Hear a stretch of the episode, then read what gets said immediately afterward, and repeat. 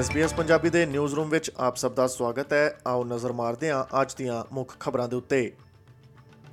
ਅਗਲੇ ਹਫ਼ਤੇ ਸਰਕਾਰ ਵੱਲੋਂ ਆਪਣਾ ਪਹਿਲਾ ਫਰੰਟ ਬੈਂਚਰ ਇਜ਼ਰਾਈਲ ਭੇਜਣ ਤੋਂ ਬਾਅਦ ਵਿਦੇਸ਼ ਮੰਤਰੀ ਪੈਨੀ ਵੋਂਗ ਨਵੇਂ ਸਾਲ ਦੇ ਸ਼ੁਰੂ ਵਿੱਚ ਮੱਧ ਪੂਰਬ ਦਾ ਦੌਰਾ ਕਰਨਗੇ।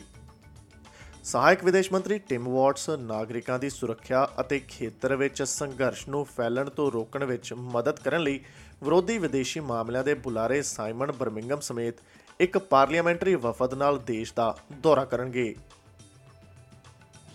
ਘਰੇਲੂ ਹਿੰਸਾ ਦੇ ਪੀੜਤ ਮਦਦ ਦੀ ਮੰਗ ਨੂੰ ਵਧੇਰੇ ਪਹੁੰਚਯੋਗ ਬਣਾਉਣ ਲਈ ਤਿਆਰ ਕੀਤੀ ਗਈ ਇੱਕ ਨਵੀਂ ਪਹਿਲ ਕਦਮੀ ਦੇ ਤਹਿਤ ਟੈਕਸਟ ਸੰਦੇਸ਼ ਦੁਆਰਾ ਮਾਹਰ ਸਲਾਹ ਅਤੇ ਸਹਾਇਤਾ ਤੱਕ ਪਹੁੰਚ ਕਰਨ ਦੇ ਯੋਗ ਹੋਣਗੇ।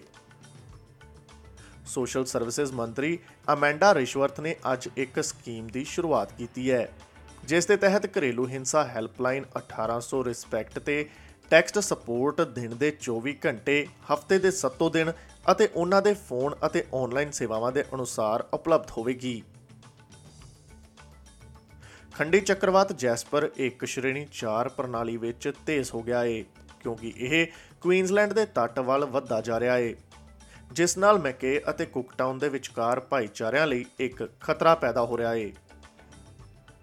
ਮੌਸਮ ਵਿਗਿਆਨ ਬਿਊਰੋ ਨੇ ਕਿਹਾ ਹੈ ਕਿ ਜੈਸਪਰ ਅੱਜ ਸਵੇਰੇ 4 ਵਜੇ ਕੇਨਸ ਤੋਂ ਲਗਭਗ 1250 ਕਿਲੋਮੀਟਰ ਉੱਤਰ ਪੂਰਬ ਵਿੱਚ ਸੀ ਅਤੇ 10 ਕਿਲੋਮੀਟਰ ਪ੍ਰਤੀ ਘੰਟੇ ਦੀ ਰਫ਼ਤਾਰ ਨਾਲ ਕੋਰਲ ਸਾਗਰ ਦੇ ਪਾਰ ਦੱਖਣ ਵੱਲ ਵਧਦਾ ਜਾ ਰਿਹਾ ਹੈ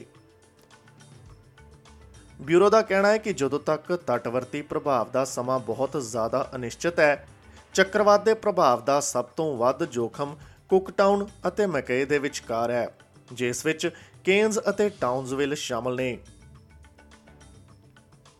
ਪੁਲਿਸ ਦਾ ਕਹਿਣਾ ਹੈ ਕਿ ਨੇਵਾਡਾ ਯੂਨੀਵਰਸਿਟੀ ਲਾਸ ਵੇਗਸ ਵਿੱਚ ਇੱਕ ਘਾਤਕ ਗੋਲੀਬਾਰੀ ਦੇ ਸ਼ੱਕੀ ਦੇ ਕੋਲ ਉੱਤਰੀ ਕੈਰੋਲੀਨਾ ਵਿੱਚ ਸਕੂਲ ਅਤੇ ਈਸਟ ਕੈਰੋਲੀਨਾ ਯੂਨੀਵਰਸਿਟੀ ਵਿੱਚ ਨਿਸ਼ਾਨਿਆਂ ਦੀ ਸੂਚੀ ਸੀ।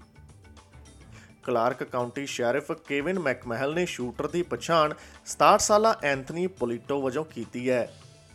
ਪੋਲੀਟੋ ਪੂਰਬੀ ਕੈਰੋਲੀਨਾ ਯੂਨੀਵਰਸਿਟੀ ਦਾ ਇੱਕ ਸਾਬਕਾ ਪ੍ਰੋਫੈਸਰ ਸੀ। ਜਿਸ ਨੇ ਇੱਕ ਅਗਿਆਤ ਕਾਨੂੰਨ ਲਾਗੂ ਕਰਨ ਵਾਲੇ ਅਧਿਕਾਰੀ ਦੇ ਅਨੁਸਾਰ ਸਕੂਲ ਵਿੱਚ ਨੌਕਰੀ ਦੀ ਅਸਫਲ ਕੋਸ਼ਿਸ਼ ਕੀਤੀ ਸੀ।